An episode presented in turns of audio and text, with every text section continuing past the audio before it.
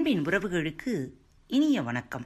நீங்கள் எதையாவது மிகவும் ஆசைப்படும் பொழுது அதை இப்போது வைத்திருக்கிறவர் சந்தோஷமாகத்தான் இருக்கிறாரா என்று நிச்சயப்படுத்திக் கொள்ளுங்கள். இந்த நாள் இனிய நாளாக அமையட்டும்.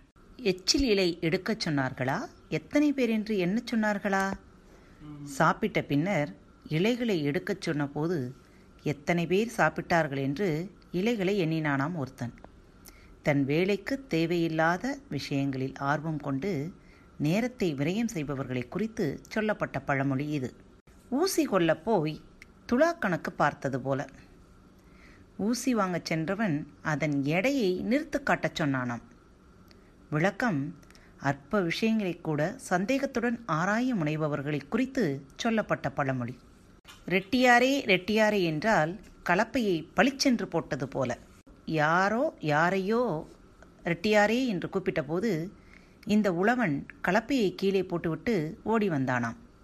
விளக்கம், ரெட்டியார் என்றது தெலுங்கு தேச உழவர்களை யாரையோ குறித்து ரெட்டியாரே என்று கூப்பிட்ட போது இவன் தன்னைத்தான் கூப்பிடுவதாகச் சொல்லி உழுததை விட்டுவிட்டு கலப்பையை கீழே போட்டுவிட்டு ஓடி வந்தானாம். சிரத்தை இல்லாமல் சோம்பேறியாக வேலையில் இருப்பவர்களை குறித்து சொல்லப்பட்ட பழமொழி. பார்க்க கொடுத்த பணத்துக்கு வெள்ளிக்கிழமையா? இந்த பணத்தை எண்ணிச்சொல் என்றதற்கு எண்ணி பார்த்துவிட்டு இன்று வெள்ளிக்கிழமை, அதனால் பணத்தை திருப்பித் தர இயலாது என்றானாம் ஒருவன். ஒரு பொதுவான நம்பிக்கையை காரணம் காட்டி நொண்டிச்சாக்காக சொன்ன பழமொழி இது. சட்டி சுட்டதும் கைவிட்டதும். ஏண்டா அடுப்பில் இருந்த மண்கலயத்தை இறக்கும்போது கீழே போட்டா என்றால் சட்டி சுட்டுவிட்டது என்றது போல. ஒரு நொண்டிச்சாக்கை குறித்து சொல்லப்பட்ட பழமொழிதான் இதுவும்.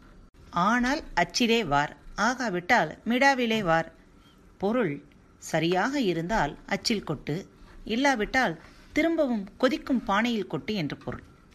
விளக்கம், பொற்கொள்ளன் தங்கத்தை உருக்கி பரிசோதிக்கும் பொழுது மாசற்று இருந்தால் நகை செய்யும் அச்சில் கொட்டுவான், மாசு இருந்தால் மீண்டும் அதை கொதிக்கும் பானையில் கொட்டி உருக வைப்பான். ஏதோ ஒரு வழியில் காரியத்தை முடிப்பவர்களை குறித்து சொல்லப்பட்ட பழமொழி. உளுத்தன் விருந்துக்கு ஒப்பானது ஒன்றுமில்லை. பொருள், கஞ்சம் தரும் விருந்துக்கு இணையானது எதுவும் இல்லை. உளுத்தன் என்றால் உலோபி, கஞ்சன் என்பது இங்கு பொருள்படுகிறது. கூழ் குடித்தாலும் குட்டாய் குடிக்க வேண்டும். வறுமையானாலும் வெட்கப்படாமல் தனிமையில் மான மரியாதையுடன் இருக்க வேண்டும். விளக்கம், குட்டு என்பதற்கு மானம் மரியாதை என்றொரு பொருளும் உண்டு. கூழாலும் குடித்து குடி, கந்தையானாலும் கசக்கி கட்டு என்பது பழமொழி. இதுபோன்ற வறுமையில் செயல்களில் மானம் மரியாதையை காக்க வேண்டும் என்று அறிவுறுத்தக்கூடிய பழமொழிகளில் இதுவும் ஒன்று. பல்லக்குக்கு மேல்மூடி இல்லாதவனுக்கும் காலுக்கு செருப்பில்லாதவனுக்கும் விசாரம் ஒன்றே.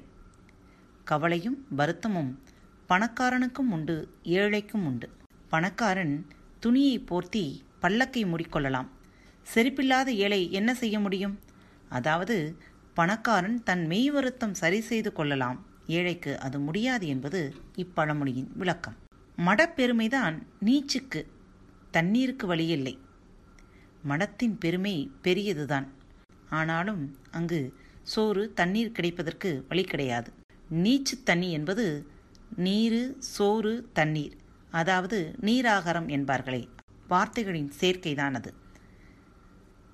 இந்த நீராகாரத்தை குறிப்பதை தோப்பு துறவு நிலம் நீச்சு என்று சொல்கிறோம். இங்கு துறவு என்பது மணற்கேணியையும் நீச்சு என்பது நீர் நிறைந்த நெல் வயல்களையும் குறிப்பதாக அமைகிறது. எங்கள் ஆத்துக்காரனும் கச்சேரிக்கு போய் வந்தான், என் கணவனும் நீதிமன்றத்தில்தான் வேலை செய்கிறார் என்பது இதனுடைய பொருள்.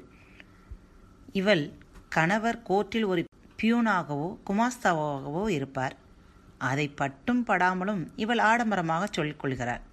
இந்த பழமொழி இந்த நாளில் சங்கீத கச்சேரி என்றும் தேங்காய் மூடி பாடகர் என்றும் சொல்லப்படுகிறது.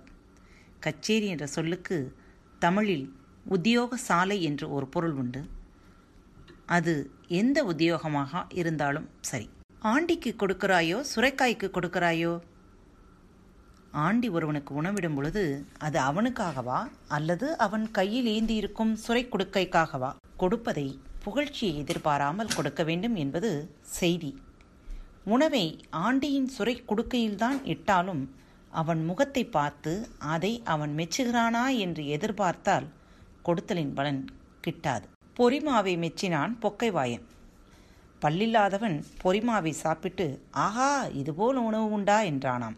ஒவ்வொருவரும் அவரால் முடிந்தது மற்ற எதையும் விட உயர்ந்தது என்று மெச்சி புகழ்வார்கள். இந்த நிகழ்ச்சியை கேட்டு ரசித்து கொண்டிருக்கும் ஒவ்வொருவருக்கும் மனம் நிறைந்த வாழ்த்துக்களும் நன்றிகளும். பாரத் வலையொலி பக்கத்தின் நிகழ்ச்சிகள் உங்களுக்கு பிடித்திருந்தால் தயவு செய்து சப்ஸ்கிரைப் செய்யுங்கள்.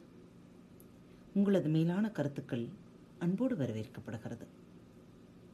இப்படிக்கு உங்கள் அன்பு தோழி.